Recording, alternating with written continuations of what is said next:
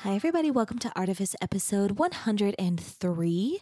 This will be the last episode for a little while because I'm going to take the month of July off because I have got so much stuff that I'm working on with this new album, and it's really exciting stuff. Um, and also, I just need a break. I realized I, um, you know, um, I continued doing the podcast all throughout um, quarantine, and it was hard. Like, I can't tell you how many interviews got rescheduled multiple times, canceled last minute. You know, sometimes I would be like a little bit scrambling to try to get one edited just to be out in time. And now that things are like easy, I'm going to take a break, little break, just one month. Um, and actually, it's not even a totally full break because I'm still conducting interviews all throughout the month of June and July. I already have a bunch scheduled. Um, so I'll have I'll have a bunch of stuff ready to go in August. Um, but yeah, gonna take a little break. So um, we'll be back um, like the first Tuesday in August. So, updates, updates. Well, the big exciting news is that I finished tracking the new album last week. So, for those who are not musicians, what that means is all the recording is finished. So, um, there's still um, editing and some production to do, and then mixing and mastering.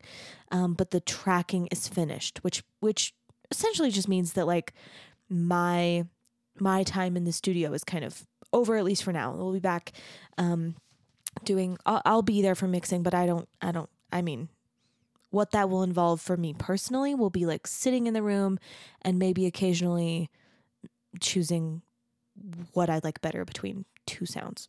But but um not too much like active involvement from from this point out on the actual recordings from me personally. So that means i get to be focusing on um you know like marketing stuff and putting together like all of the kind of interactive components that i like. I've mentioned a few times that i'm working on a visual art project. Um you know i hired visual artists to do some cool things for masks. And for this project i'm i'm also hi- i've hired some um you know professional visual artists to help me put together um you know, like photo shoots and making some videos and things like that. But I'm actually working on a visual art component um, by myself that I'm just making totally by myself. So I'm going to be working on that um, in these next few weeks and kind of um, prepping a bunch of release stuff, thinking possibly a little bit about merch um, you know, all those kind of other fun creative things. So I'm, I'm going to be focusing more on that.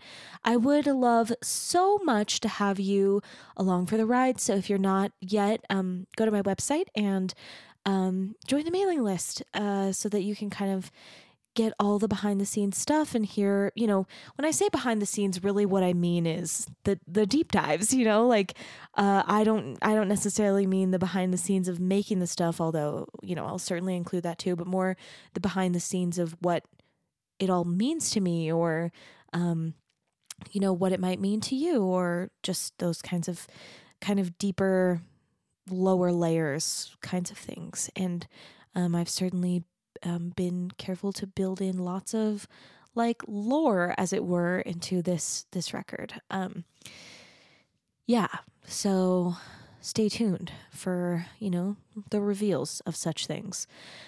Okay, I think that's it. I think those are the announcements. Um, you guys, this episode, sheesh, I talk so much in it.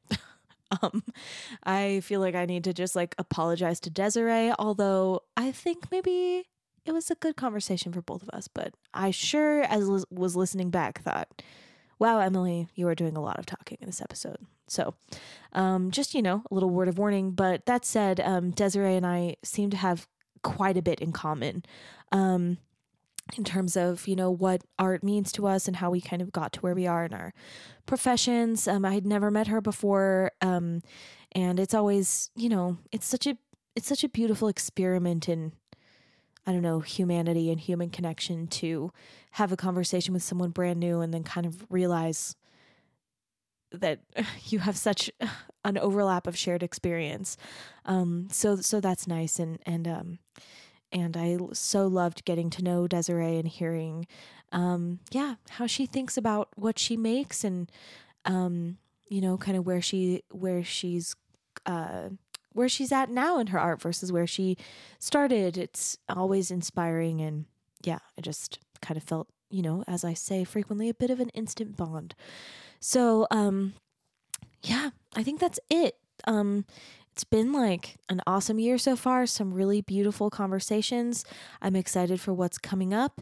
Um, what's coming up right immediately is my conversation with Desiree Lee, who um, we I, we don't talk that much about her her particular pieces in this interview. We talk kind of more generally, more broadly, but um, you I can't recommend enough that you check it out. It's really compelling and it's it's the kind of stuff that um I mean she has a lot of prints for sale on her website um that are that are um you know like a- affordable for for people who want to support artists. Um you know they're not all like original. She has prints is what i'm saying. She has prints available and and i not maybe everybody does. So um check out desiree's website and you know get a print.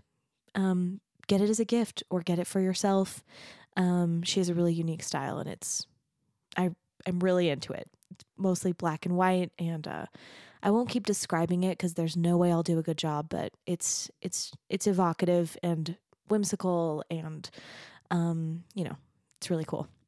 Okay. This has been a long enough intro. I appreciate you all so much. Please join me on my mailing list um, in this interim here.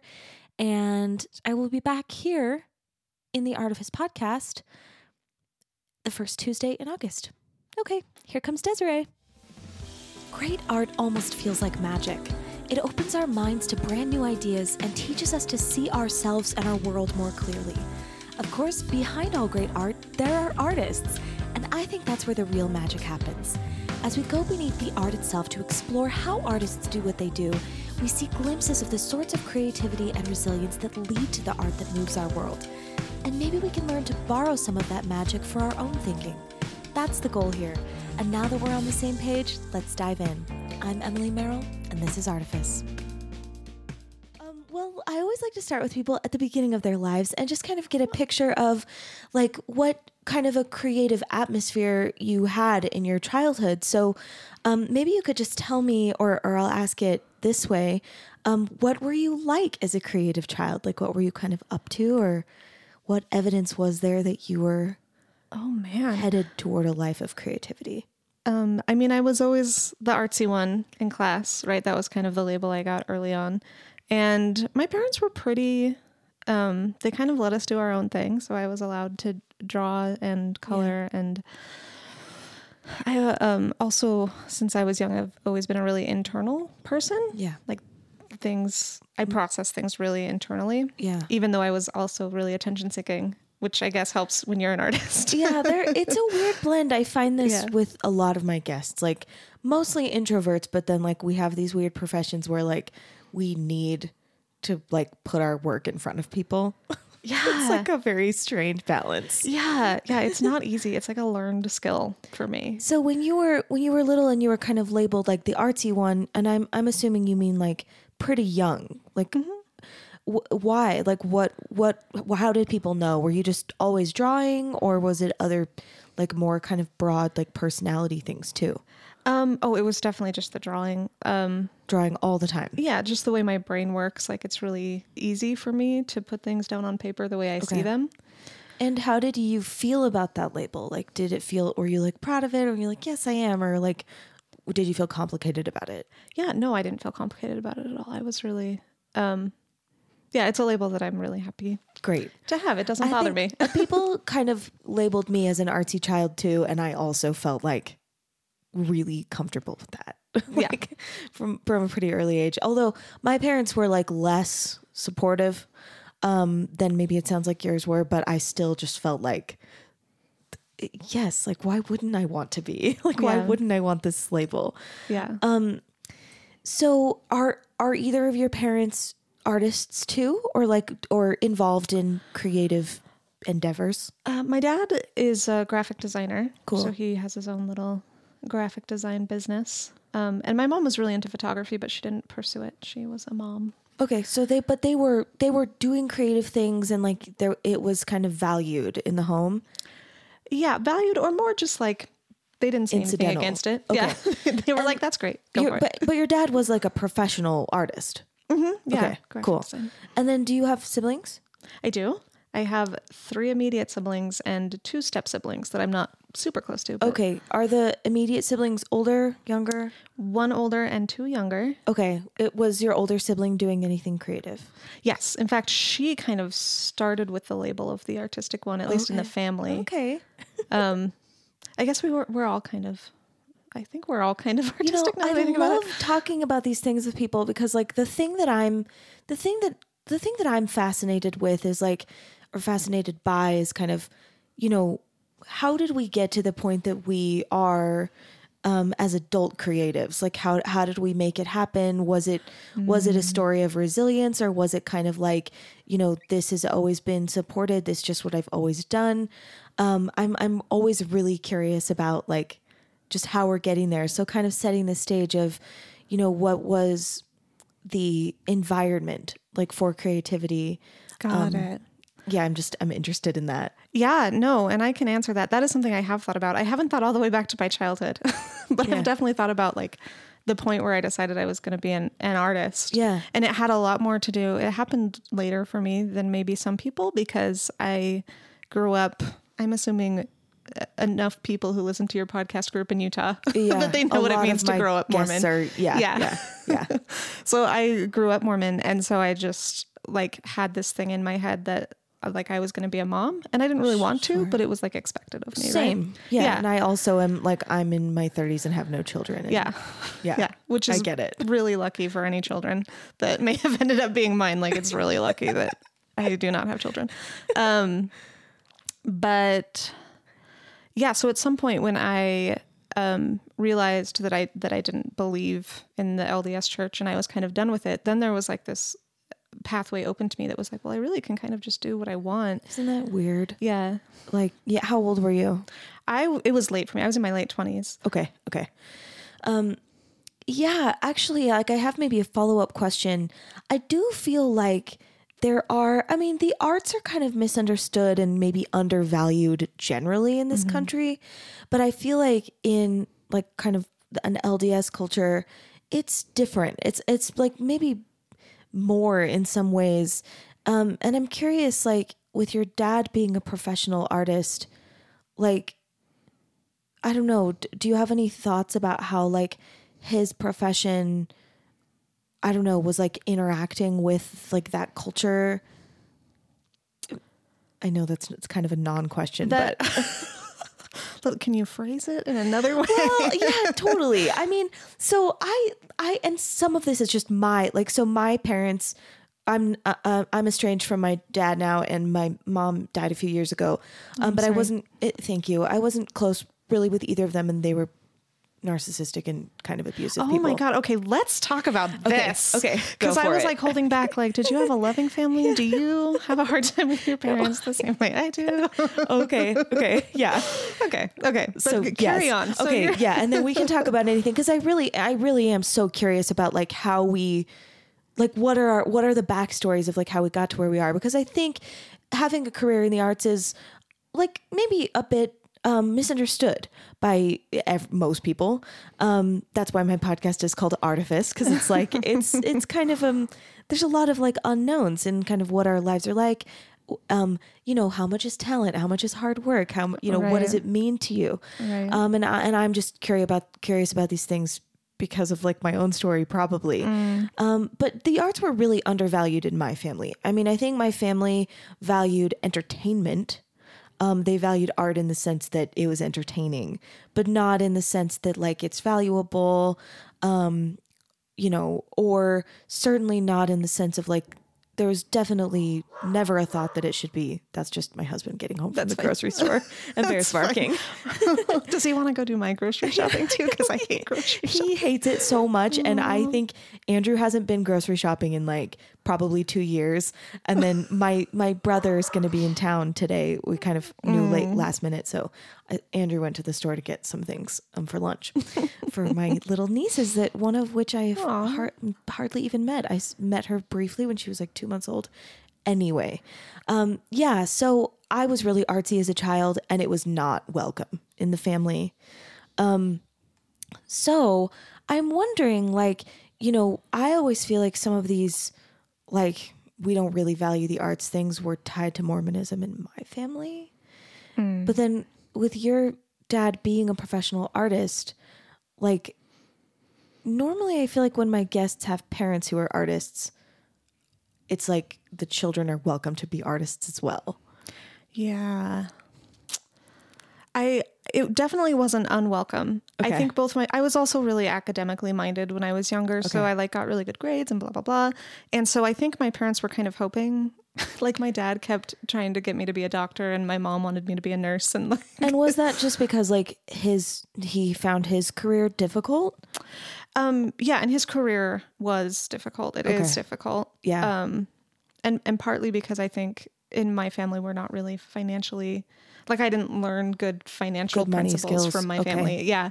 Um that came later and I'm still not good at it, but yeah, learning. learning. It's a it's a lifelong process to like learn the things that we weren't taught as children. It's it's true. It's true. It helps to have a partner who's like way better at it than I am. but maybe like the ch- church culture things weren't like I think what I'm wondering is whether the church culture things were affecting like your relationship with creativity or how creativity um was valued in your home.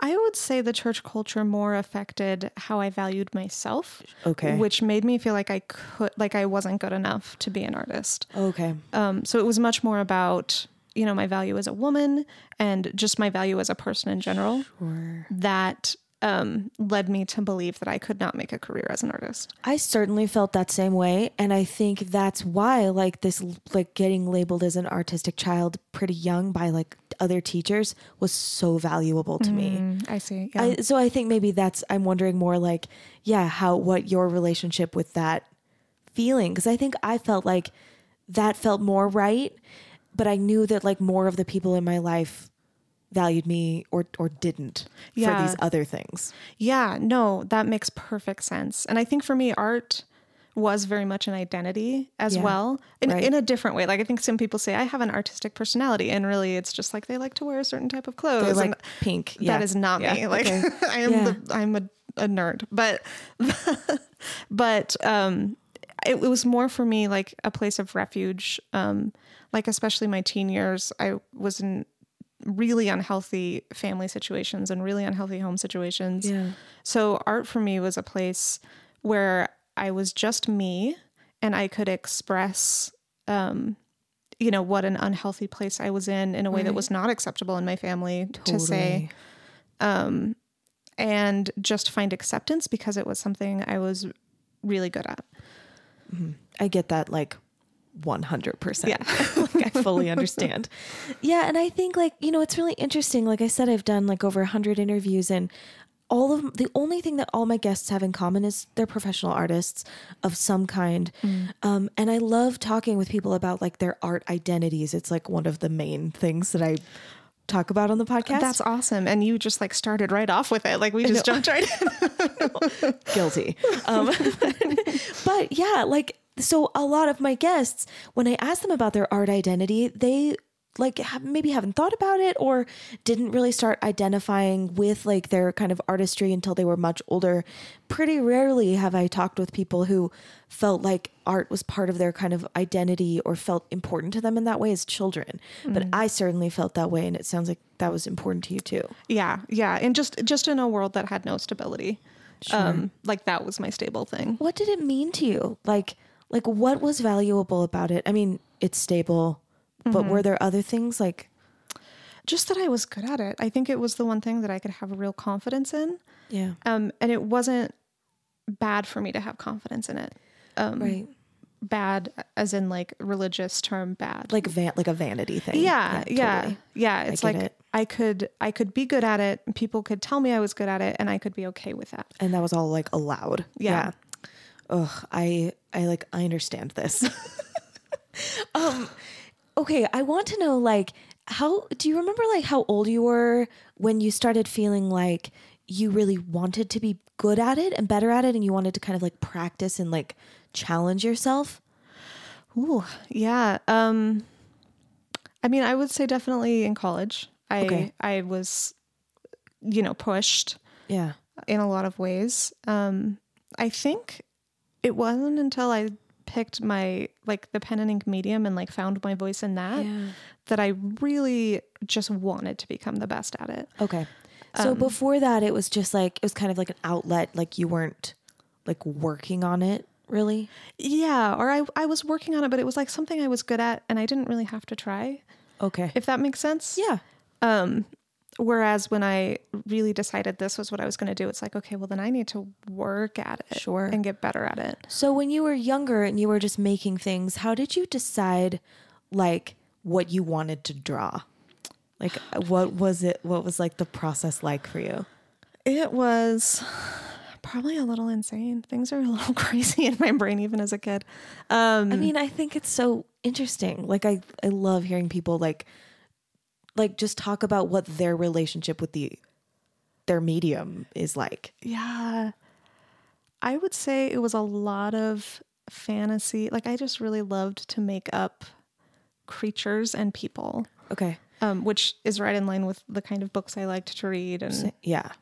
I also like so I'm a I'm a musician now, but I I used to draw a lot when I was a child. I I didn't pursue it in any sort of um you know serious way, but I also was just like reading a lot of fantasy, drawing dragons and mermaids mm-hmm. and then like, you know, singing singing things like when you were saying before uh, I mean I I like when I'm talking with artists about their childhoods, I'm always like trying so hard not to project. Which is maybe like my questions are like I'm trying not to like lead you too much, but then like I want to know. no, it's great. Your your interview style is just fine. It wouldn't be your okay. podcast if you weren't doing it your way. You're good. Thank you.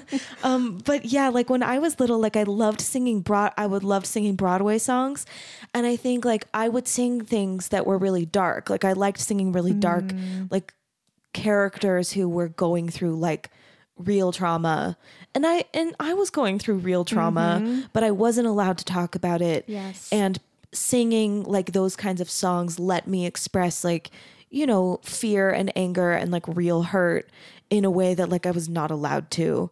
So I I can relate to that piece of like art being like a, you know, safe way to like tell like to tell some of the things that you're dealing with. Yeah, well, and I think that even applies today because I've always liked. I mean, I relate to that with music because I have always liked really sad music. I like music that makes me feel really sad. And like you were saying, because back then it was like I was unhappy. Yeah. And it, like things were not good for me. Yeah. And that was the only place where I it was okay to like feel that and express that. Yeah. Not that I'm a singer, but No, like no. singing along was like, oh, my heart is breaking. This is so sad. And it was like a good reason. And then I think I still do that now Yeah. it's a different dynamic because now um, you know i try to be pretty open about the fact that i have depression but it's still something that you hide right you still want to look happy for Just people as a matter of like practicality. Like, right yeah, I get I have depression as well, so I oh totally i Yeah. i from listening to you i Yeah. was like i bet depression, anxiety, narcissistic Yes. parents, it- religious trauma, gender like problems. we're the same person right now i feel like this is so my story um but but yeah so even now like i love sad music and it is because like it makes me feel sad but it's okay that i'm feeling sad i don't have to pretend like, it i'm it gives not you somewhere um yeah like and safe is maybe not even the right word like it gives you somewhere comfortable to put it to like Mm-hmm.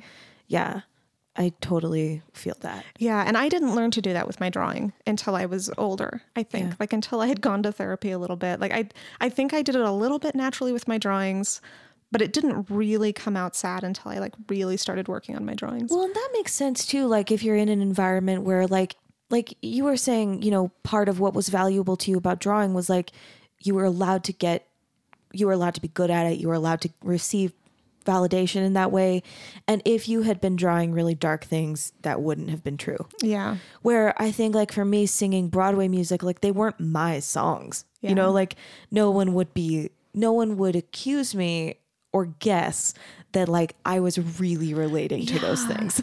Yeah. it could be my total private secret. Yeah. No, I I totally get that. But now now that we're talking about it, I'm recalling like one or two pieces that I really worked on that actually were really sad.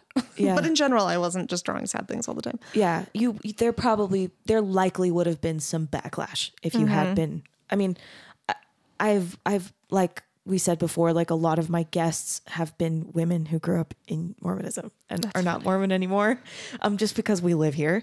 Um, Yes. and uh, it's it's a really common story of like you know either like a lot of the guests that I've had that are visual artists like did paint or draw like a lot of dark things and really got a lot of backlash from it and then a fair amount of people talk about it more like you're talking about it of like yeah i mean i made pretty things Yeah.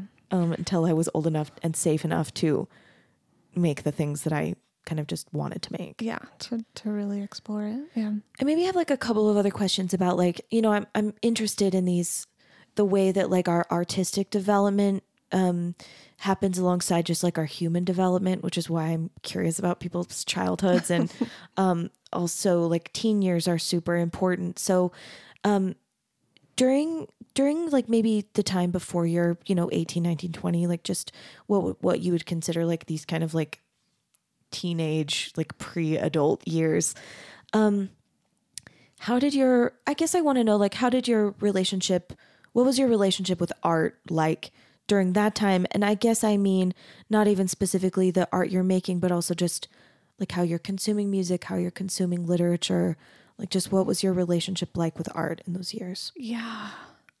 These are thinkers. You are you ask hard questions. good i love it trying to remember. So I know my relationship with art specifically was somewhat fraught. So I had I took private art lessons in high school. I don't remember exactly how old I was, but for like a couple years in high school. And the woman there was very supportive of my art, but also really supportive of me Yeah. and recognized that I was in at, at both of my parents' houses. I was in a pretty unhealthy place. Okay. So I w- went there for like a year and a half, and then I started to express myself at home. Some of the things, the ideas that I'd gone through with her, and then all of a sudden I wasn't allowed. yeah Like I, she wasn't allowed to be my art teacher anymore. oh no So the so my relationship with art through high school was like such a weird balance of like I still didn't know like I still thought I was always the one who was wrong. Yeah. Um, So so then I was like, okay, well then this art doing art this way I guess is bad and wrong. Does that make sense? How it's kind of one hundred percent. Yeah, I feel like I feel like I'm just starting to deal with some of that stuff, like now. How old are you? I am 38. Okay, I'm. I Oh just my turned gosh. thirty three, so we're like, you know, not that, not that different. We're both in our 30s. Yes. Um. Yeah. This thought of like, and actually, like, I'd love to talk about it more if, like, even just for my own, like, because I feel like I'm figuring no. this stuff out Yeah, too. please. But like, yeah, this weird feeling of like, you know, really valuing my relationship with art and knowing that there was something really important there.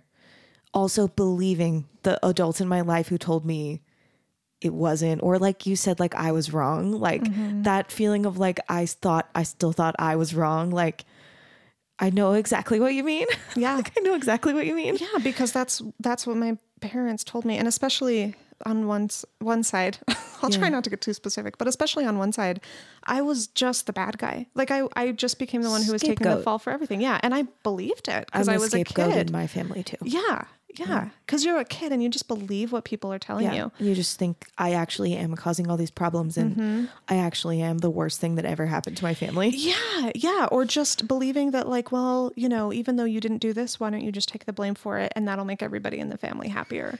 Yeah. Um, Damn. It's yeah. rough stuff. Oh my god, it's awful. I hate it. It's aw- those were not good years for me. no, me neither. No. Me neither. And I think that's why sometimes I, I get a little obsessive thinking about like, how did I get out of that? Like, how did I do it? And what did art do for me? And are other people experiencing these things? And, you know, I don't know. I just, I just, I just feel like it's important, like excavation of mm-hmm. like, you know, our humanity. Yeah. But yeah, I think about this a lot. Like there was something so resilient in my relationship with art but it was also so fragile. like it was it was so fragile and my like relationship with myself like myself and the person that I like wanted to be and who I thought I should be and who I really kind of wanted to be and who I maybe was. Um yeah, it was like a weird weird blend of like such resilience and such fragility Yeah. that I I wonder sometimes like how did I manage to keep any of this cuz it I feel like the adults in my life other than like I also had a couple of really special teachers um really wanted to snuff it out. So so did, were you able to hold on to like some of those things that that teacher kind of gave you? Yes. Yeah, definitely. I mean, skills, obviously, she taught me skills. Um, but also, there was an air about her of just acceptance Yeah. of everything. Like, come and lay it on the table in your art. And I'm going to be like, I'm going to love you. I'm going to tell you when you're being dumb. And I'm going to tell you when it's good. And, but I'm going to love you either way. Yeah. And I had not experienced that in my life. Yeah. Um, or at least not in that way, where it was just like, you be you and I will be here for you. Yeah. And what, whether, no so matter what. powerful. Yeah.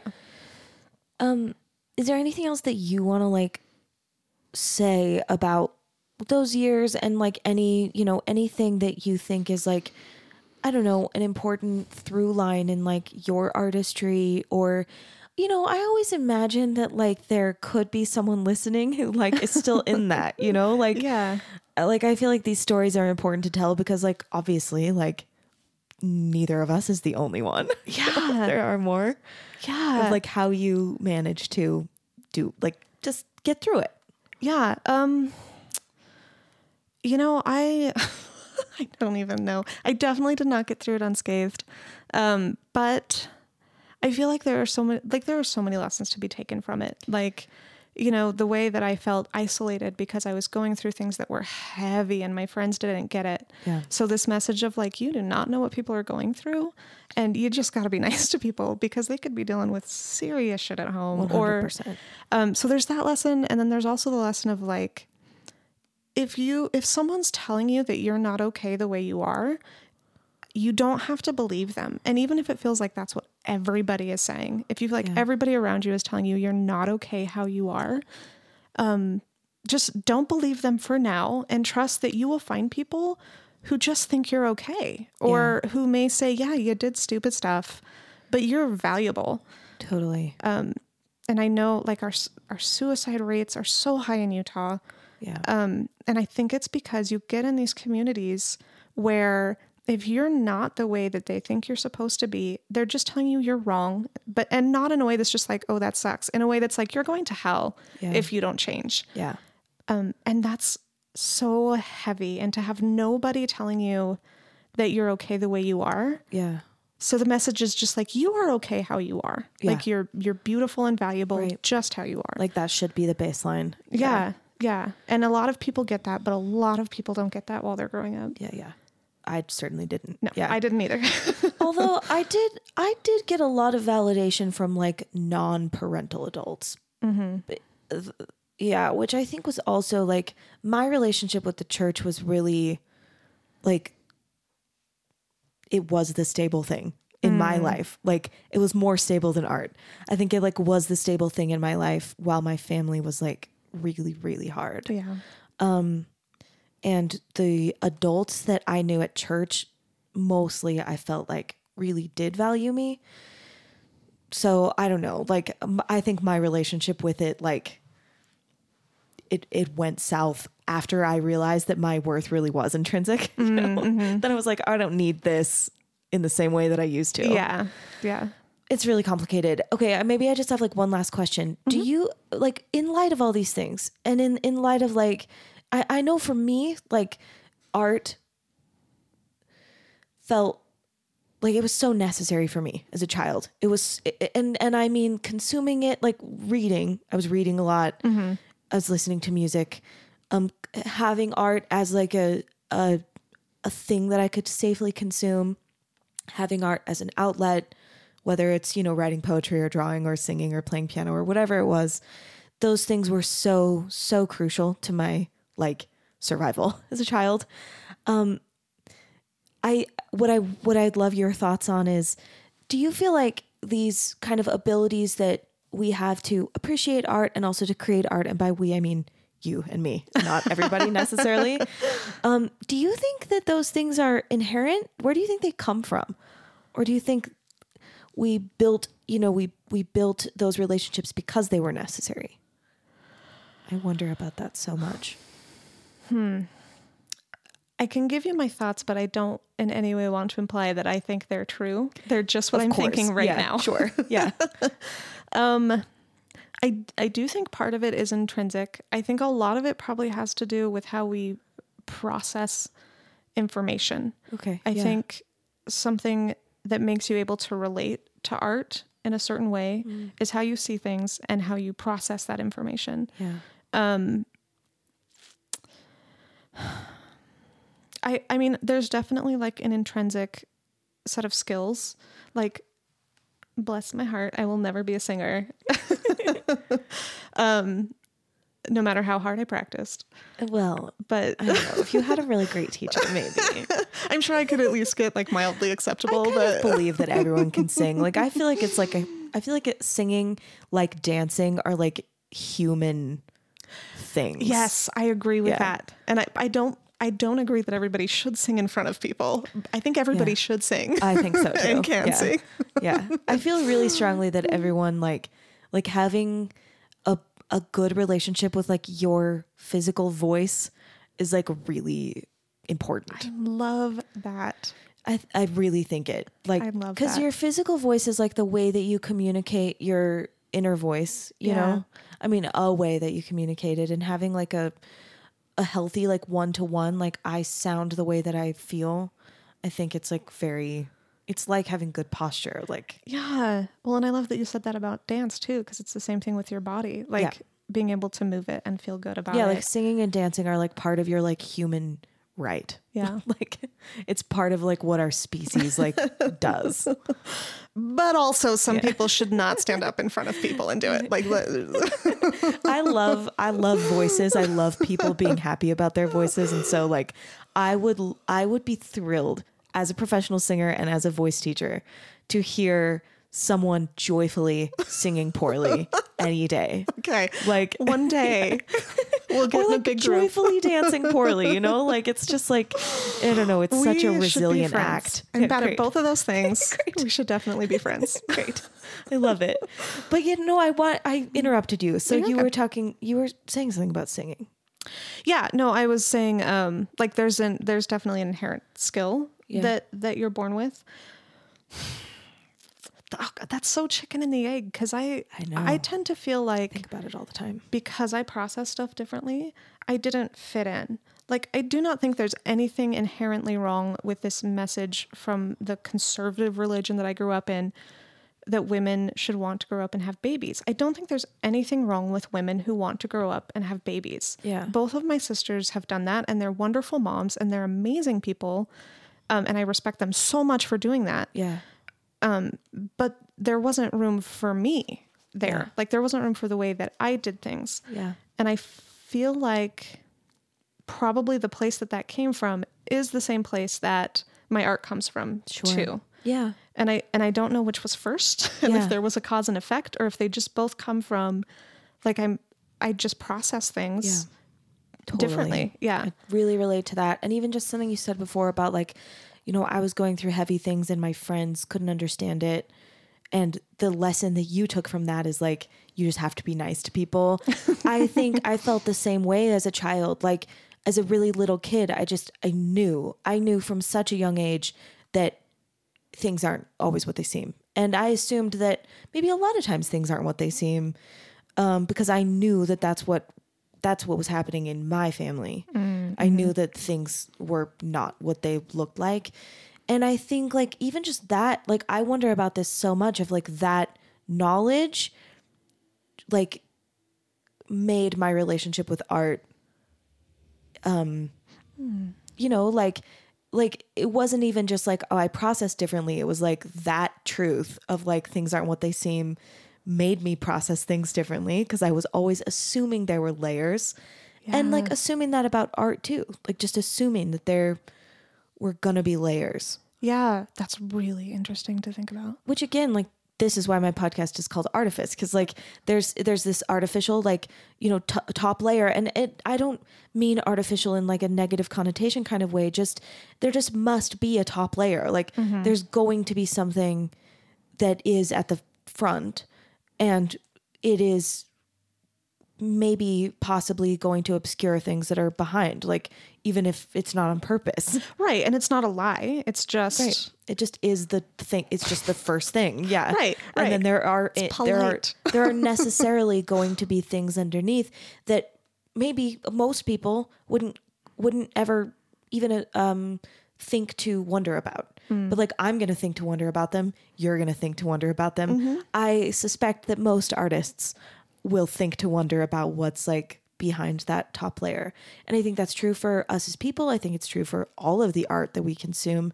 And I also think it's true for like you know, the way that um art is affecting other people. Like we can each have kind of our own thoughts about how we want other people to receive the things we make.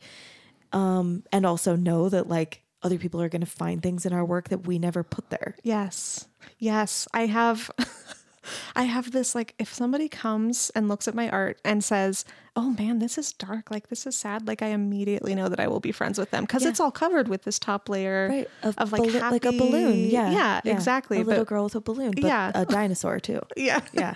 yeah, exactly. So if somebody sees the sadness in them, I'm like, "Let's be buddies." Right. Like, Because you it get it's like a little signifier. Like you know something about how that person's processing. yes. Totally. 100%.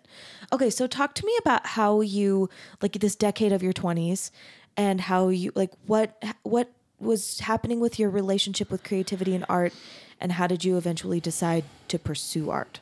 Yeah. So my 20s were, I have to think, what was I doing? I was in college um, and I went to BYU. So that was um, like, if you want to know whether or not you fit in in Mormon culture, like go to BYU Yeah. because it is, the church is just everything. It's your social life, it is what you choose to eat, where you can stand. Like, um, it's it's so intense and it was it did not take me long for me to be like okay this like This isn't working I do me. not fit in in this Yeah. culture. Yeah. And that wasn't a belief thing uh, for me as much as it was just like, wow, like I'm really different. Yeah, I actually went to BYU for two semesters. Mm. I transferred. I I was never plan. I didn't plan to stay there. It was like a "we'll disown you if you don't at least try it" kind of a situation. And so I wanted to study jazz, and they didn't have a jazz studies program, and I knew I wanted to go to this school in Texas. So I never tried to kind of put down roots because I knew I was just doing some generals, saving money, and getting out of there. But I felt that way too, and I was like very Mormon at Yeah. that time. Like Yep. I wasn't having bel I wasn't having belief questions. I wasn't having, you know, like obedience questions. Like Yeah. all of that stuff was working fine for me. Um and I still I still had that feeling of Yeah. like I just don't I just don't belong here. It's it's so true. And and part of that is for me like I'm naturally awkward. Like I'm I don't fit into most groups, but it was just like so apparent like that I did not like I just didn't fit in enough Yeah. that I didn't even know why. It was just like, oh, Can like you do you feel like you know why now? Um, I I think because I had been through some stuff um that made me a little bit socially behind other people. Okay. Um, so I talked about how um like my friends didn't really get what I was going through, so I would like withdraw. And I had friends and they were really nice. Yeah. But nobody wants to talk about you know how you get grounded for a week for not cleaning under your bed. You know, like nobody wants to hear that. Um, I would have wanted to hear that. Yeah. I would have been like, really? you do? Yeah. Because yeah. that's the same kind of stuff. I mean, yeah. so crazy so Yeah. crazy we can we, we can go into details at some point but but i i mean i didn't realize how bad it was at that point it was Yeah. just stuff like that that was like well that's clearly wrong Well, it's like you have all this trauma. I mean, at least this is how it was for me. I had a lot of trauma, but and it was it was now I know it was complex PTSD, but it wasn't um it wasn't I it wasn't related to a specific event. You know, I couldn't point to like there was this one trauma or and so I had a lot of problems and did not know what to call them, did not know how to talk about them. I knew that my mom, my, I think both of my parents are narcissistic my mom was definitely like the main instigator, but my mom died three years ago. And since she's died, I've had some revelations about my dad. Okay, would you be okay if I asked you a really personal question? I'm such an open book. I know you're the interviewer and I'm, the interviewee, I'm a completely open book. because I've thought about this with my parents, because both of my parents too, I've had really fraught relationships with. I've been lucky to kind of repair the relationship with my mom. Yeah. What does it feel like when someone that has hurt you so much in your life, um, as, as somebody who should have been taking care of you, like what does it feel like when they pass on? Um, it's such a thoughtful question. Thank you. um, gosh, like unfortunately, what I have to say is like it. So when you're little and you're and you're not close with your mom and you just can't get your mom to love you and you can't you can't get your mom to just see you at all, I always felt like I will be good enough and then we'll fix like I'll be good I'll show her that like I'm good enough and that I'm worthy of her love. And I had such a fear like I used to get really s- stressed out as a child. I had bad anxiety as a child. Oh, me too. I, we didn't call it that back then, but yep. it was really bad. But I used to have like a crippling anxiety that my mom would die in a car accident and that she would die before we got a chance before I could show before I could like earn her love. I don't think I've ever told anybody this, um, but I was so I was so scared that she would die, and like every single we would have you know she would be screaming at me, and we'd have like such a you know bad fight or something, and I couldn't leave the house without just like saying I'm so sorry. Like I I never I was worried all the time that something would happen, um, without it being okay between us. And the very last time I talked to my mom, she had brain cancer, so she was dying for couple of years and it was terminal brain cancer so like we knew we knew she was going to die um and i during those years like i had i had started going to therapy like 2 weeks 2 weeks before she was diagnosed with brain cancer which God. what Yeah. I mean, good timing, I guess. It's good you were in therapy. Yes. Oh my gosh. But my therapist started kind of floating this idea of like maternal narcissism and I'd never heard of it before and I you know, and I started like reading some things and being like, "Oh shit, like this is exactly this. Like t- this is exactly what this is." So during the time that my mom was sick, I was like d- desperately desperately trying to understand her, to repair things, and feeling increasingly desperate as I knew more about her brain tumor and as I knew more mm-hmm. about narcissism. Mm-hmm. And, you mm-hmm. know, just I like racking my brain and like as a creative person, really trying to think outside the box. Yeah. Like, what can I do? Like, how can I fix it?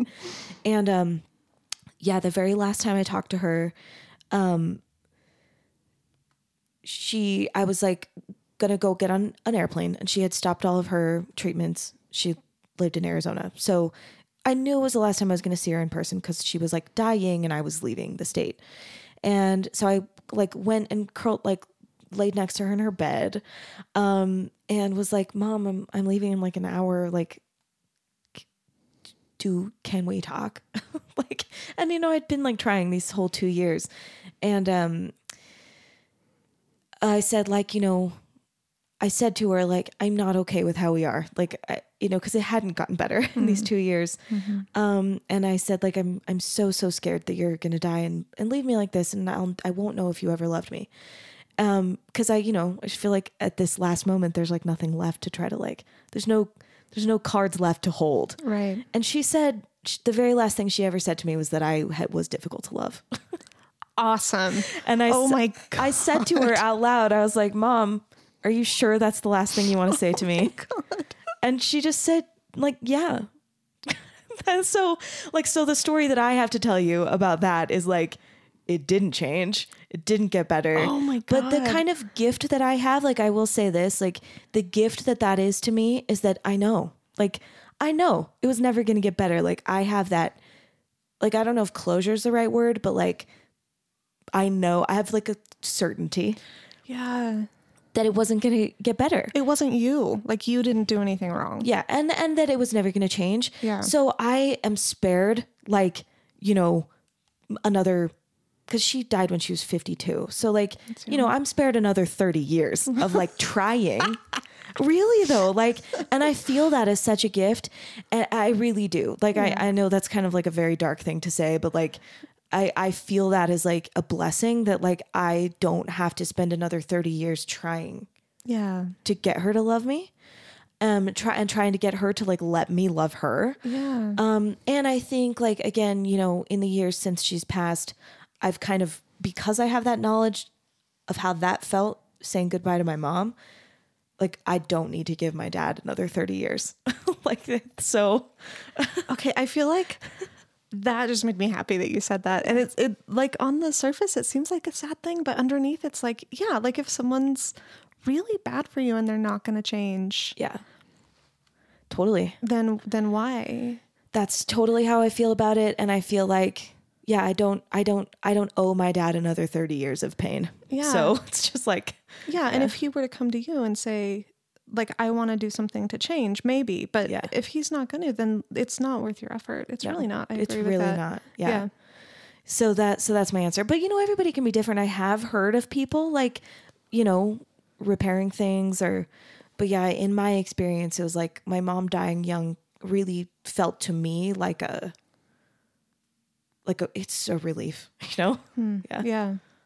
Yeah. I'm I'm I'm glad. thank you I'm glad that because I do too I worry about I'm estranged from my dad right now.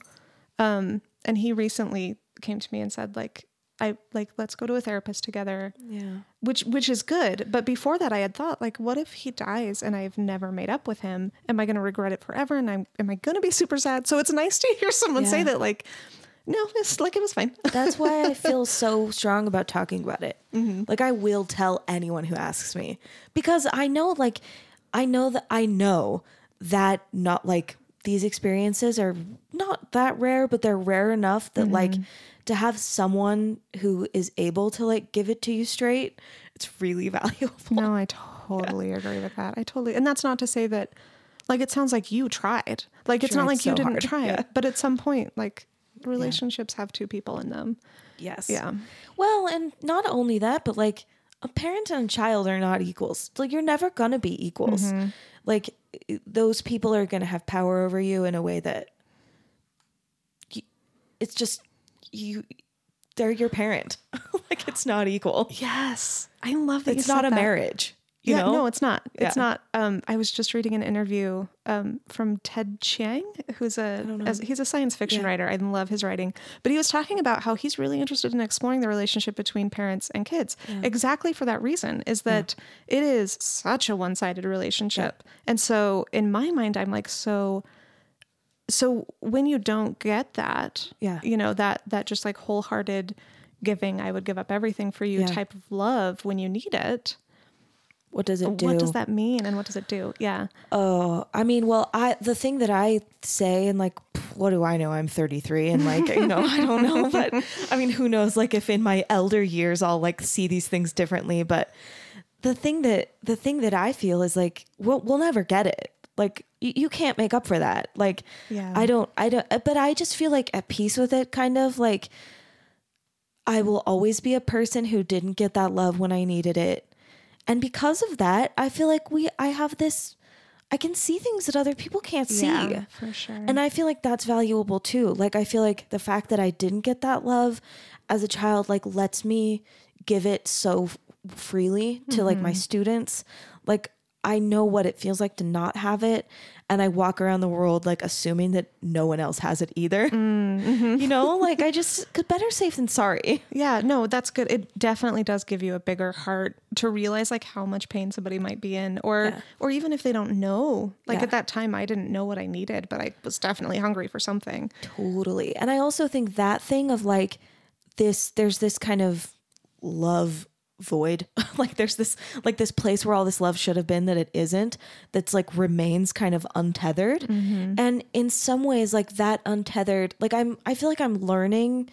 Like this is something that I've been thinking about a lot lately. Like I feel like I'm learning to take that untethered love and like just attach it to projects, attach it to new people in a way that like can be healthy. Yeah. Like I try to be really I try to be very mindful of the fact that like I'm likely to care about people more than they'll care about me. Oh my god.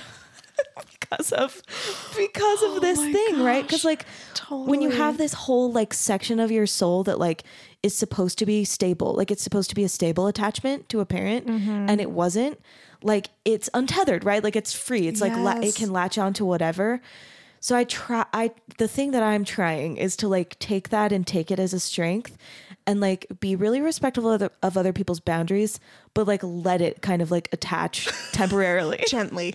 yeah, Gentle attachment. to- really like. And I know that sounds like kind of weird, but like Not at all. I feel like it lets me be like really grateful for people in my life in like these small ways, and lets me like give like a lot to people, and also like receive like I don't know. I feel like I feel like I'm trying to train that like empty space to be like a bit of a superpower. Oh my god, I love the visual that you're put. I mean, I'm a visual thinker, so having the visual of a tether, mine is almost the opposite. Like I, I, I think I have the same thing you do. Yeah. But for me, and you know, with my sisters, we talk about it as like this black hole where like there was something that was supposed to be there, but now it's just this black hole inside of us. And so I spent a big part of my 20s just trying to, Trying to fill it stuff people things. in there. Oh my gosh, yeah. yes, I but it's that. endless. It's endless. I just heard a clicking, and so I just want to yeah. make sure we're still recording. Um, but please keep talking. Um, no, I feel that so well, and I I think um, okay, we're good. Um, I I think that having my mom die like let me it it gave me like the um it gave me a perspective that I never would have had if she didn't to take to realize that I was doing that Yes. and to kind of go like this doesn't need to be what happens because like nothing's ever going to go there Yeah, and you just will have, ever like, fit there these nutty expectations for friends, for partners, for like, and you just feel like they need to fill this hole inside Right. of you, and that's not their they'll job. never be able to Yeah. and even if they wanted to so badly they can't No, they really because because because it's not a marriage because it's not a marriage it's like an it- endless sucking black hole. It's and like, yeah that parent child relationship should be stronger like nothing can equal it because they should have been there for you when you were totally helpless like it's not a one-to-one it should be like a 100 to 0 Mm-hmm. like and if that was never there like it it's exponential like Yeah. it cannot be filled Yeah. Yeah, man, I think back I was just thinking about this the other day, but I had one friend in college who was just straight with me. And I like I would so like to find him again and just thank him for this, but like I was like trying to like I had these high expectations for my friends and like had fights with people all the time because they couldn't live up to them. And this guy eventually just said he's like I can't be here for you all the time. Yeah. He's like I know you're sad right now, but I can't do anything about that. Yeah. And I'm sorry. And and that and that was it. And it wasn't the end of our friendship, it was just the end of that Yeah. interaction. And I think back to that and I'm like that was such a healthy thing for me to hear and s- probably a hard thing for him to say but i'm so Yeah. grateful that he said it That's love too. Like someone setting a boundary is also like Mm-hmm. such evidence that they do care about you. yes But we have to relearn those things when you grow up with like parents that are imbalanced. it's true Um, yeah, you got to learn that stuff in your adulthood. And actually, like, so how do you feel like those like human, like I'm figuring out how to be a human? How do you feel like that type of an exercise like relates to like your art practices? Like, do they feel related to you? oh interesting you know i i feel like this is kind of a cop out answer and one that i gave before but it's i feel like it definitely comes from the same place Yeah. Um it my my good art the art that i connect with that i make comes from that dark hole place inside of me Yeah. Um, and that's also the place that i have to deal with to work through these things to to learn how to be a healthy adult Do you feel like the same like problem solving skills apply? Like do you are you I think I'm wondering if you feel creative about your human problems as you feel creative about your art problems. i do not Yeah, i do not because i feel like in art i can solve the problems mm. as a human i feel like it helps me a lot to have somebody show me how to not i mean my therapist doesn't tell me what to do and it's not just my therapist it's other people Well, too but it yeah. helps like i need someone to say this perspective is warped. this yeah this is Yeah. healthy this is not healthy because Yeah. i don't know sometimes I relate to that so much. Yeah. I feel like this question of like I or this thought of like I don't know what I'm supposed to do here, and like I get that other people do know, and like I don't know. Yeah, It's yeah, like, 'cause that's a really that. that's a bad feeling. It's it's a bad feeling, but that's I mean that was like my entire high school and college career was just like everybody else knows how to interact with people and I do not. Yeah. I still feel like that's so often. But I, but like I said, I feel like I'm like I I am trying to kind of like apply my creative skills to these problems and think like how can I just like make this a strength? Like how can I how can I like w- there's got to be like another way. Like Yeah, no, I love that you're so proactive about it. it feels like the only I love like I love it when problems are actionable. Like I feel desperate when there's a problem that like I can't take any mm. action toward. And I think that's how I felt about the problems with my parents. Like because they are individuals in a way that like there's, this problem is not actionable. There's nothing like there's no action I can take to solve it. And I, f- I feel like you said something similar to that a minute ago. And like, so I get that too. But now that like they're not in the equation anymore, mm-hmm. I feel very like, okay, there's has, there has, there has to be a way. You have power. Yeah. Yeah. You have your power back. And like, I can maybe go outside of like a normal script and do something else that will work. Yeah. You know, like maybe I can just say like, I don't understand what's happening here. Yeah. maybe I can say like in real time to someone like, I have emotional things. like, can, can you tell just you're uncomfortable, but I don't know why. no, but I really will say things like that to people. like I will do it. I'll just be like, "Are we in a fight? like, I you, love that. Are you mad at me? I love that Because I'm not sure. my awkwardness and discomfort goes like way the other way and where i'm just like okay well then i just don't i won't talk to you so i don't Yeah. make any more mistakes Yeah, yeah. I will, and it's been like such an experiment. And honestly, like some of it is too like those years that my mom had brain cancer and was dying. I was teaching at BYU. Um, there was a lot going on, um, and um, and I was like emotionally unwell and kind of like on the verge of a breakdown. Like I was on the verge of a panic attack, just like mm. nonstop for two years. Mm-hmm. And I think just for for sheer practicality, I had to find other methods. Yeah. like I had to just be like in the middle of sobbing and just like go teach my class. You know, like there Yeah. there just were like things that I was like, well, we're gonna we're in uncharted territory now, and we're already here. So yeah so let's just make it work and I think during that time, I kind of realized like, oh, there are other pathways. Like there are other, there are options here. yeah Um, yeah. So like the project of like I think my 30s and maybe 40s too will be like, what can we try? what can we do? i like that so uh, I'm talking about myself way too much. i don't mind this is great this is great it is nice to sh- it is nice to like talk with someone who gets it. Um, but I do want to know how did you become an artist?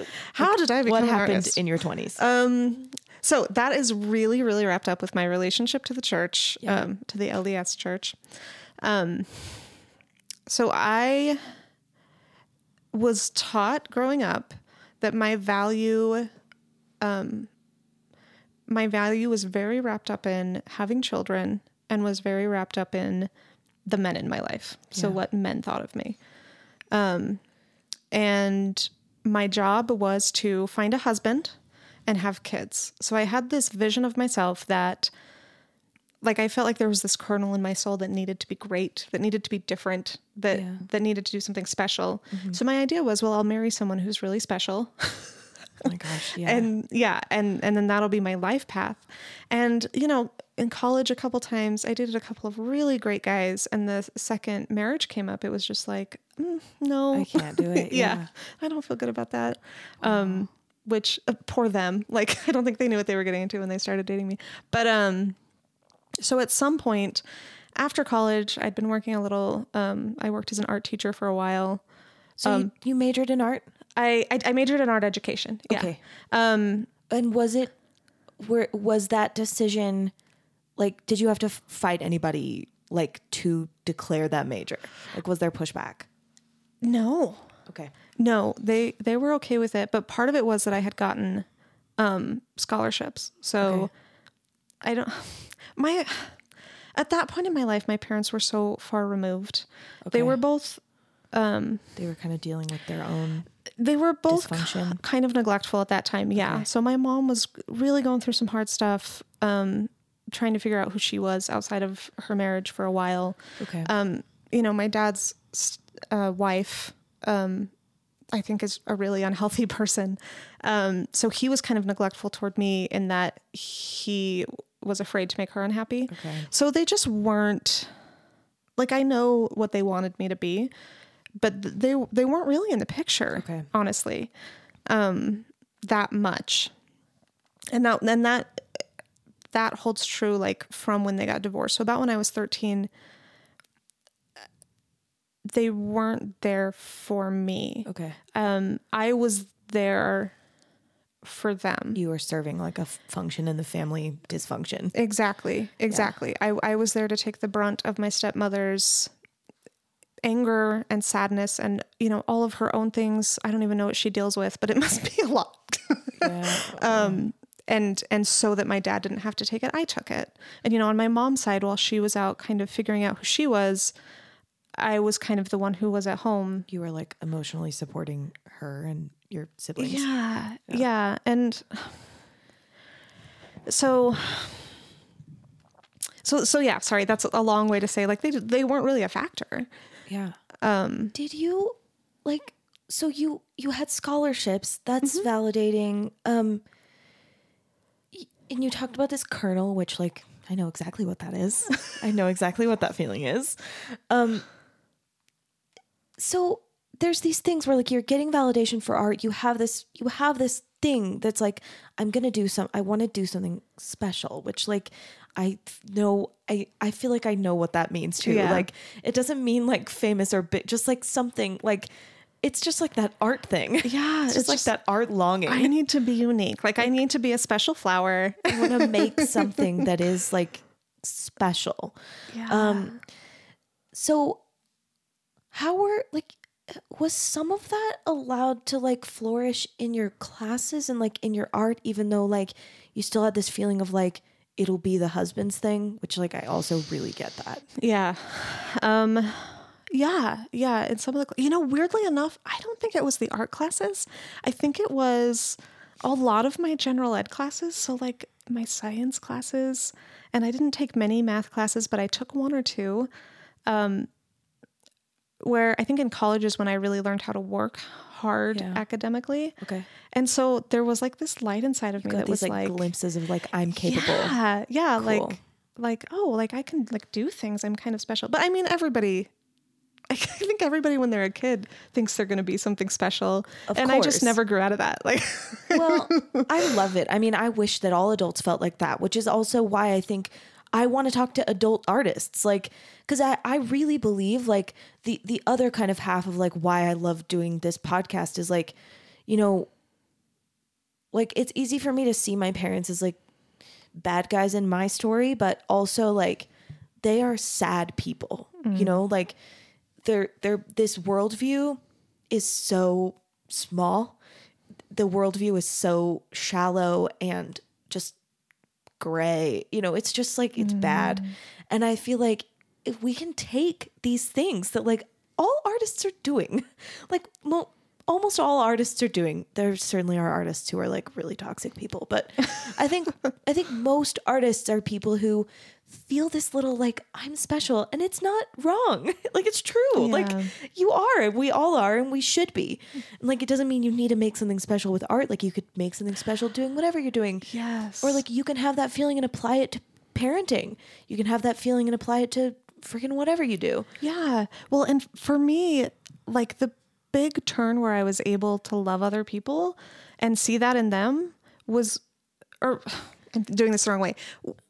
I feel like that comes together. Like Yeah. feeling like I'm special at first when I wasn't secure in that made me want other people to be not special. Like I had to be special because they weren't.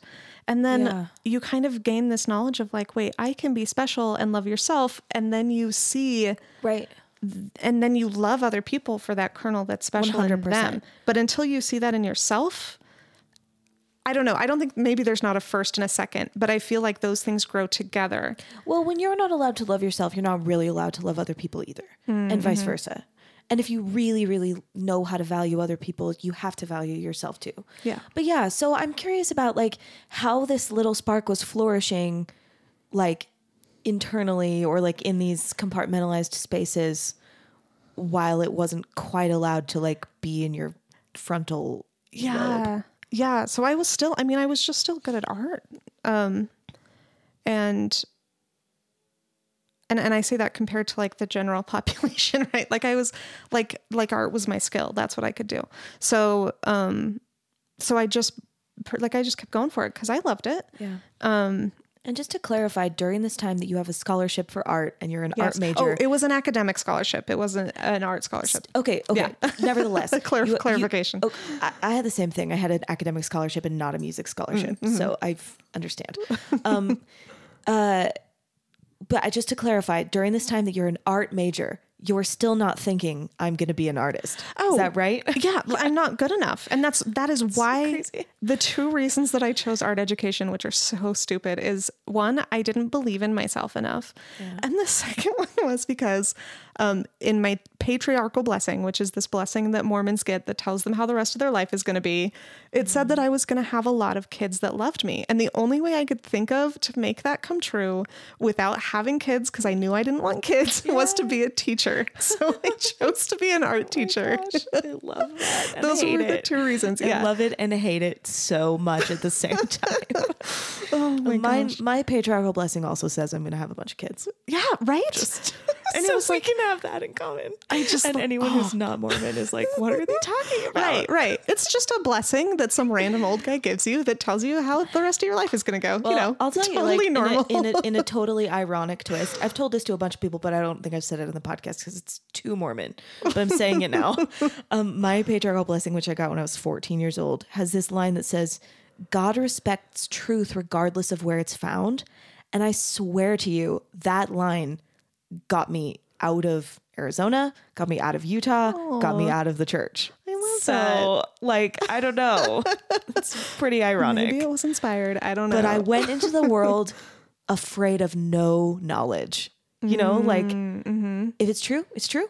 God wants me to know it. I love that. Yeah. So, and then, you know, that same line just got me out of like, it turned me into an atheist. Yeah, which is fine. Eventually. Which is fine. I mean, it is, it is pretty ironic If though. it takes God to show you that you're an atheist, like, if it takes like the stake patriarch to show me I'm an yeah, atheist. nothing wrong with that. 20 years later, 10 years later, That's funny. 15 years later. Um, Anyway, so, anyway. okay, so what happened?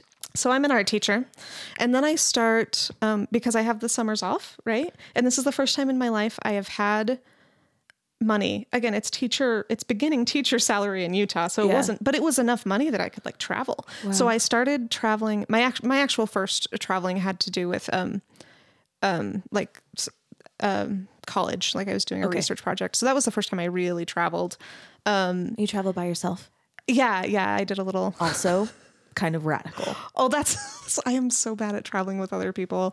Um it's other than my partner Jared and I have like one other friend I can travel with and otherwise I am just like the worst person to travel. Like I get so ornery. I just need my space. Um anyway, you, I can I can love that. point you toward people who will test for that. Like she just becomes a monster on day 3. I just like don't travel because travel makes me like I just I don't like it. Oh, that's fair. You Yeah. don't have to like it. No. And and it's and it is really hard for me with with the anxiety disorder. It's hard. Um so I totally get that. Um but so I started traveling and in traveling outside of Utah and staying, you know, all these places where just like people didn't even know what Mormon was. And all of a sudden I was like, how and and throughout my life I had been like believing in God with the trust that like even if I didn't really know it was true, he would give me blessings for just acting and doing everything I could to to, to try to believe it was true or to act like I knew it was true. Um and I had I had come to this conclusion that like it was my um trial in life that I would never know the church was true, but you know, I was going to stay faithful and I was going to do the right things no matter what. And I was just like hardcore Mormon for like I'm a stubborn person. So anyway, We're this you're you weren't wrong before. We're the same. Yeah. oh my gosh. So anyway, um but as I was traveling, at some point like I just found myself describing these things to people and being like, okay, I, I like I don't believe this. Yeah. It it, it really doesn't make sense to me. So so at some point I got home from one of my trips and I was like I woke up one morning and I was just like, I'm not Mormon. I used to be Mormon. And there was such a weight taken off my shoulders because all of these things that had been telling me that I wasn't good enough, that I was doing things wrong, that I didn't want the right things, um, that I wasn't as good as the people around me, um, like they were just gone. Wow. And it was amazing. And it wasn't I feel like before when I was in the church I had this view that people who who fall off the wagon of the church Yeah. um do it because it's um easier or because they start sinning and Yeah. like being Mormon just got too hard.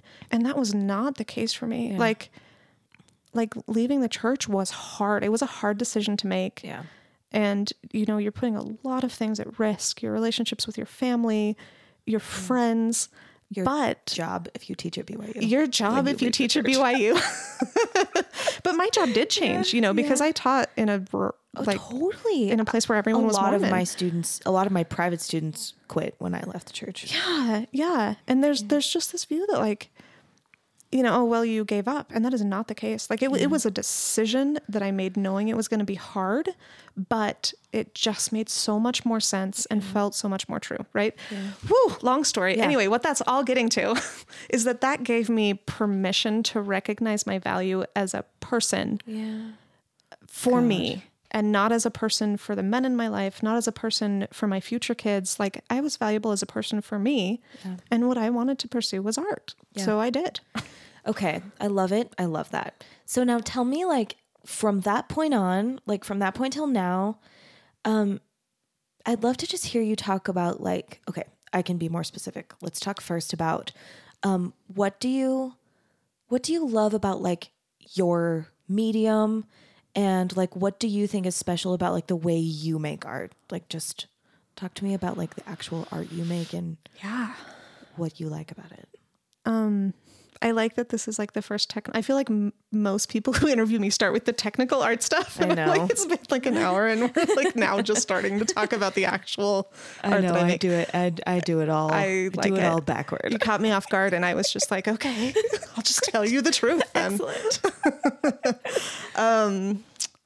So I I love pen and ink, and I God, the words that come to mouth are juicy and delicious. Like I just find it so endlessly giving.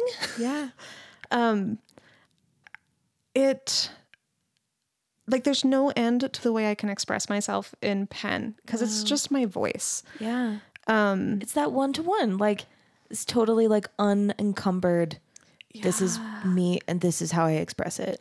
Yeah. Yes, I love that. exactly. And you know, I do other mediums, like I do printmaking, which I love, but even that is an extension of the pen and ink because I do dry point, which is drawing right into the plate that I'm going to print off of. Um, and I don't know why that feels so delicious to me. Yeah. But it's just like the textures I can make and that stark contrast between black and white. Yeah.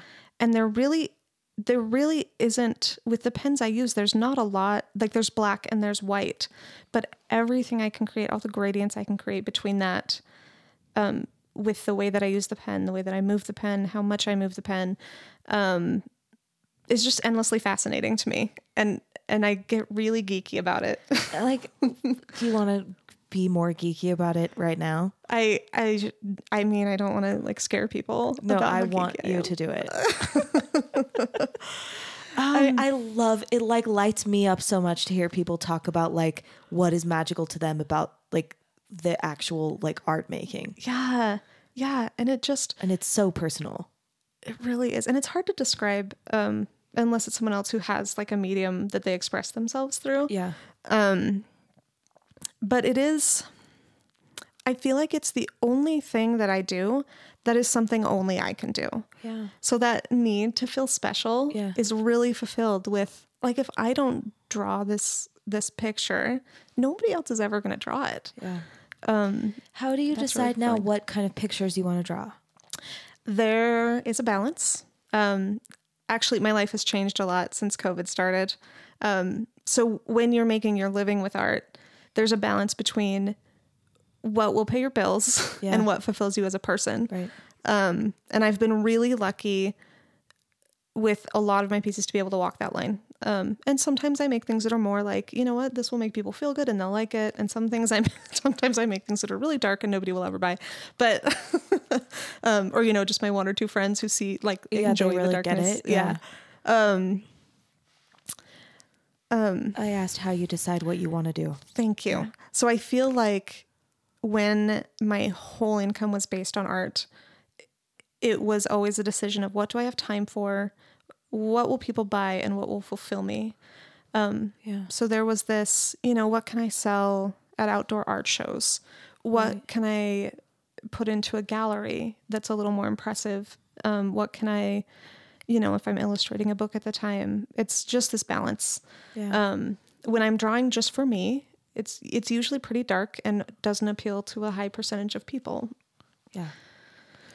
I get that. I mean, I I I'm just working on my third album, um my third like kind of original music album and I also write a lot of things that are like I know when I'm making it that like it's not that accessible.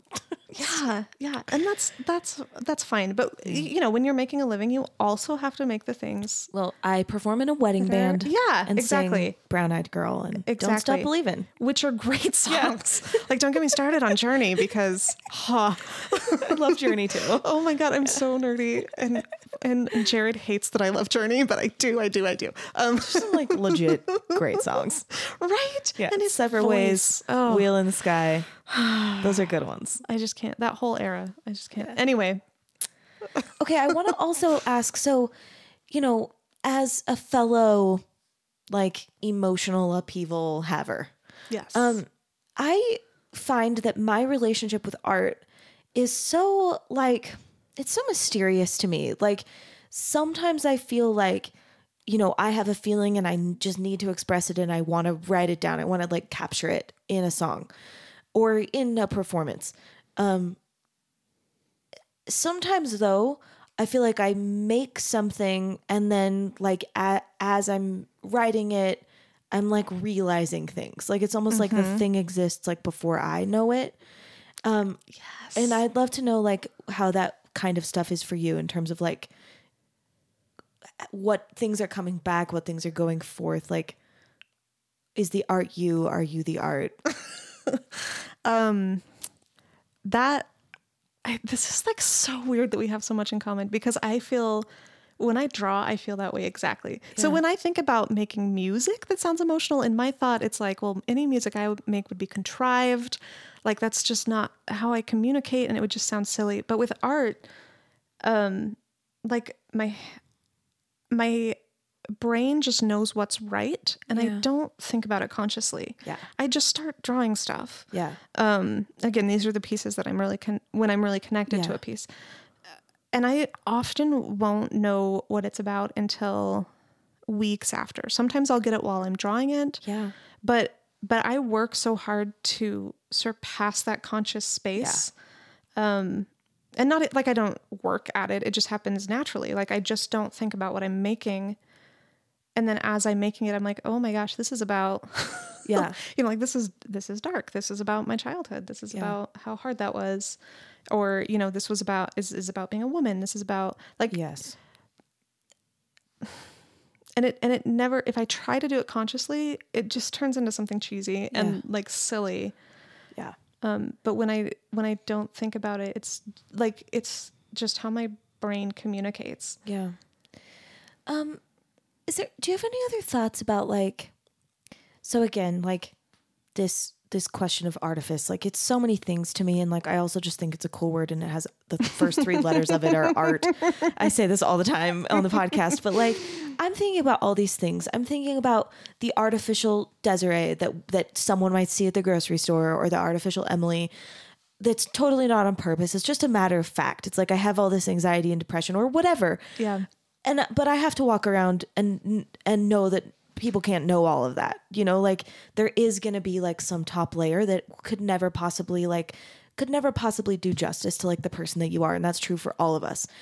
um, there's also like these kind of artificial layers in our in our the art that we make. Like, yeah, this is a pretty song with pretty singing, but like these are the things that like there's maybe even like a layer of like, okay, well, this is what this line means to me. Like if you were to ask me about this line, but then there's also just like the decades of processing that like led to you know, there's there's infinite behind the scenes. Yeah.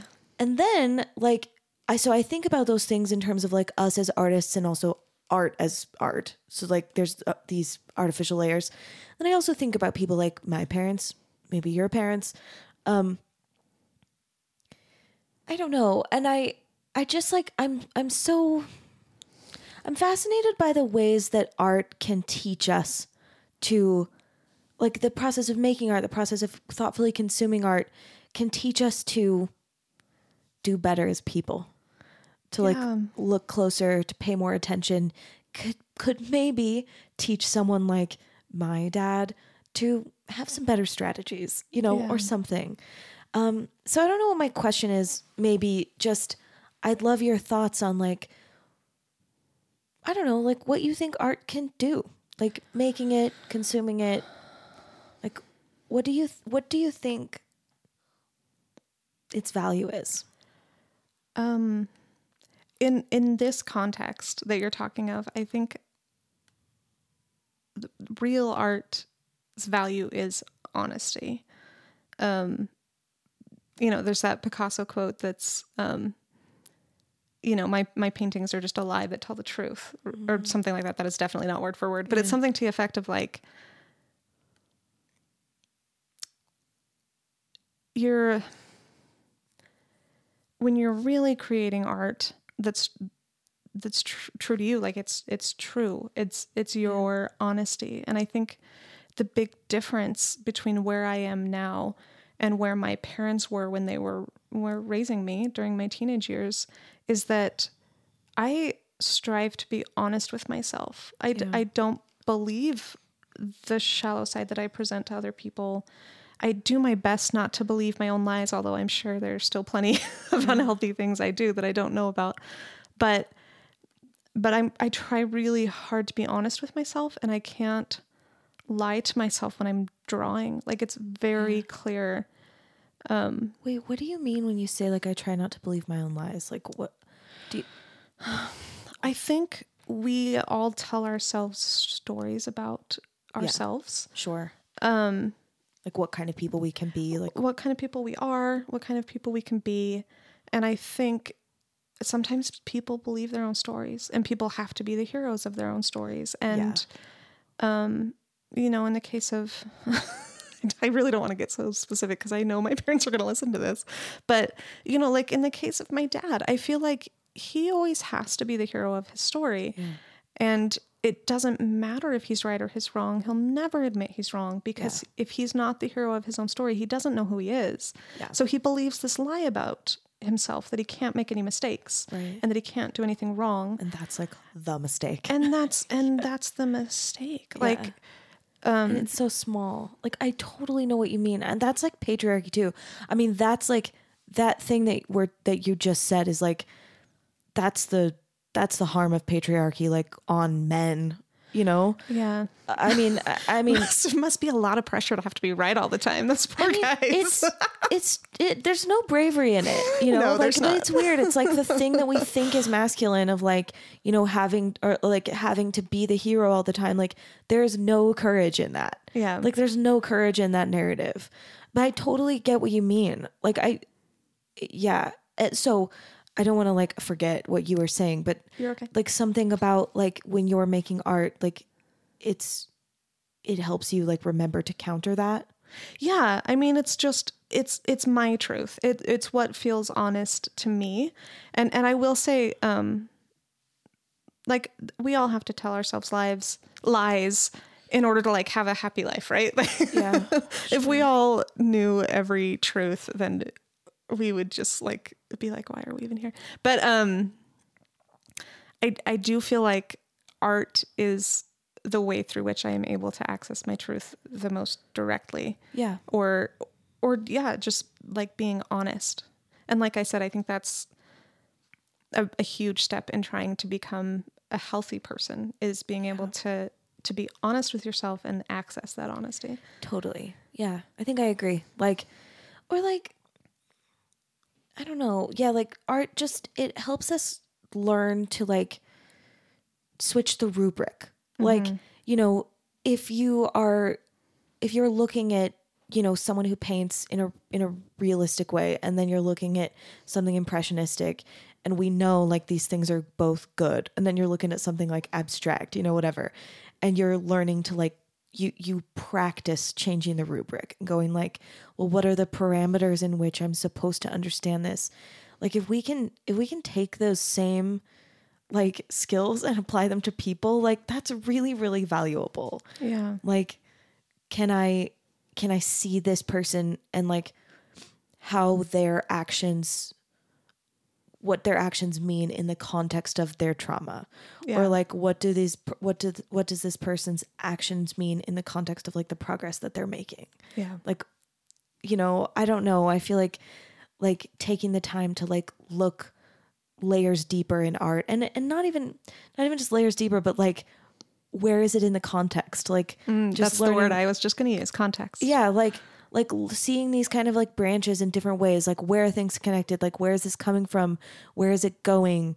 You know how do i evaluate this work in the context of this person's own past work Yeah. or their influences or you know whatever? If we can like think that way about people and not just even individuals but like you know generations like gr- larger group cultures um i don't know it just feels it just feels like an important way in to Yeah. like solving some of those problems No, totally for sure. And I and I agree with that. Like I was talking about art telling my truth, but you know, so much valuable art that just tells the truth of what's going on in society or Yeah. what's going on for you know, people who come from all different kinds of backgrounds and being open to that truth. Yeah. And I just think art is such a good accessible way for people to relate to that. it's a good teacher Yeah. yeah yeah it's and it's a good like training ground like i mean even just being a consumer of art who doesn't make art like i think i think consuming art artfully is like part of the artistic you know what i mean like it's Yes. it's part of it like it's a creative endeavor to consume art thoughtfully yeah. like you have to like build those like neurodivergent pathways to like understand art and then like making art just like you know maybe helps you like solidify those things even more but Yeah. i've really so enjoyed talking with you I enjoyed talking to you too. Man, that was intense. that was really intense. happy sunday morning um are- is there anything else you want to say about your art about making art about art identity Um, no, I feel like we were pretty thorough. Yeah. Um, yeah. I I just really I always I feel like one of my purposes is to go back to that message of just telling people that like you're valuable and we're all going through really hard things. Not all of us, but we're all going through different levels of difficulty is things. pretty hard yeah, Like, it's not an easy thing. Yeah. And just like you are so valuable, like just telling people that they are so valuable and you don't feel that way all the time. I do not feel that way all the time. Um but you know, you just get you just remember and get through those moments and like don't give up. don't give up on yourself in whatever way, you know. Yeah. Total 100%. And even just like having those kind of like radical acceptance like yeah, I'm going to make the thing that only I can make. Like one thing that I that I love about your work just like, you know, without knowing any of your context is like like you know, these are just my words like so I'm, I'm not an I'm not a visual artist, but like there's something about it that feels very simple like because it's black and white. And there's also something about it that feels very complex because of all the lines. You know, I mean, that's just like how it hits me as like a non, as like a person who doesn't speak a visual art language. Um, and in it, it does feel totally unique. It hits in both of these ways. Like it hits in like in a in a in a way that feels really accessible, and it hits in a way that feels like really complicated. And I and I don't know that I've seen anything like it. So I think that's true of like I'm doing the thing that only I can do. And like I everybody's got something like that, I think. Even if the thing that you do is like sing poorly joyfully. you know, like the I I just feel like it's such an act of defiance to make something. I love like that. whatever it is. Um and like, you know, if you don't think you have like that little kernel of like I'm special like like making something like makes it true. You know?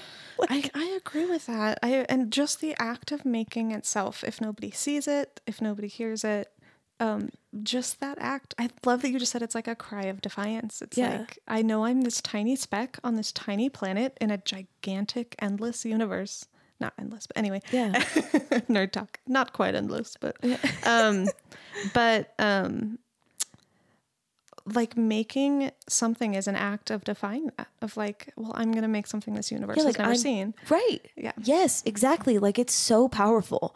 Like even if the thing you make is like, you know, you you make a little like you make an origami bird, you make gumbo, you make like, you know, whatever. Like you you plant a seed and grow a flower. Like, you know, whatever the thing is that you're making, you like, you know, you you braid someone's hair. Like Yes. whatever it is, like that's just a thing like that didn't exist and now it's here and like taking that action and like making something whether the thing you're making is beautiful or whether the thing you're making is terrifying or you know whatever it Yeah. is like you're you're you're proving your significance Right, in well- that little moment. and and having that moment be enough because i i love that i'm saying this and then i'll go home in 10 minutes and feel like i'm totally worthless. Like no, we have to it's a cycle. That's like just the art thing a cycle. But but that little nugget has often been the thing for me that's like th- that like well that is a reason to keep on going because i if i don't do that nobody else is going to do that. 100% yeah and you're so right. Like we we cling to those little things and we really believe them and then later we kind of don't. And then Like believe said, them again. it's a cycle. But you're gonna keep doing it. You're gonna keep like you're gonna keep doing it and that's like the point. Um oh my gosh i love it so much. Okay i ask everybody at the end on this day what's your dream collaboration? Who would you love to work with? That is a horrible question to ask me because i i know so many amazing And that's why i say like on this day like it doesn't have to be permanent. Like in the desarae that you are in this exact moment like who does she want to work with Oh my gosh.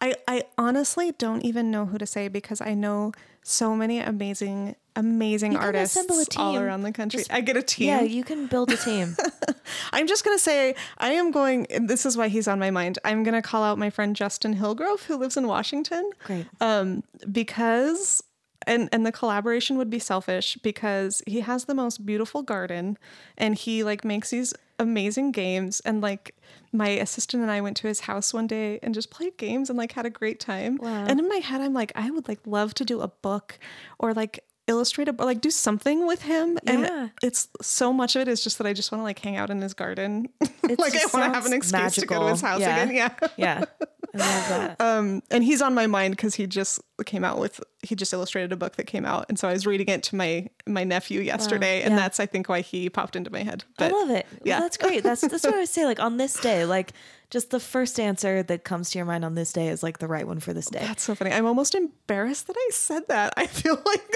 funny about because, like I said, like I just know so many great artists, and he was just there. I love it. I was think just looking at his book yesterday. I love it. And then finally, um, tell everybody where to find your work. Oh, yeah. It's. I'm just going to say if you just Google my name, um, because my mom spelled it so weird that if you Google my name, it's the only thing that comes up. And then just Okay. like click on a thing. Um, but it's D E S A R A E, Lee, L E E, um, which also normally is my website. But right now I'm having a fight with GoDaddy. So it is Oh, no. not.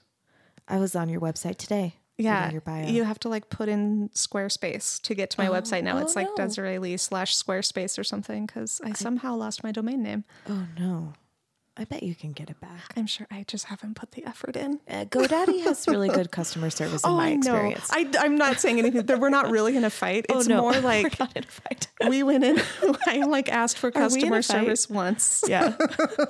and then was too lazy to call and ask again. So we're in a fight because I'm lazy, basically.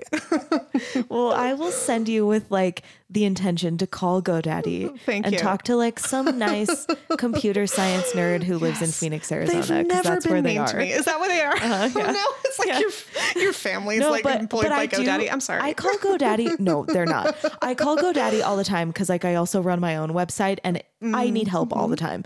And I always call and I'm always like, like try to ask, like, well, what high school did you go to? Like, are you from there? Do I know you? You?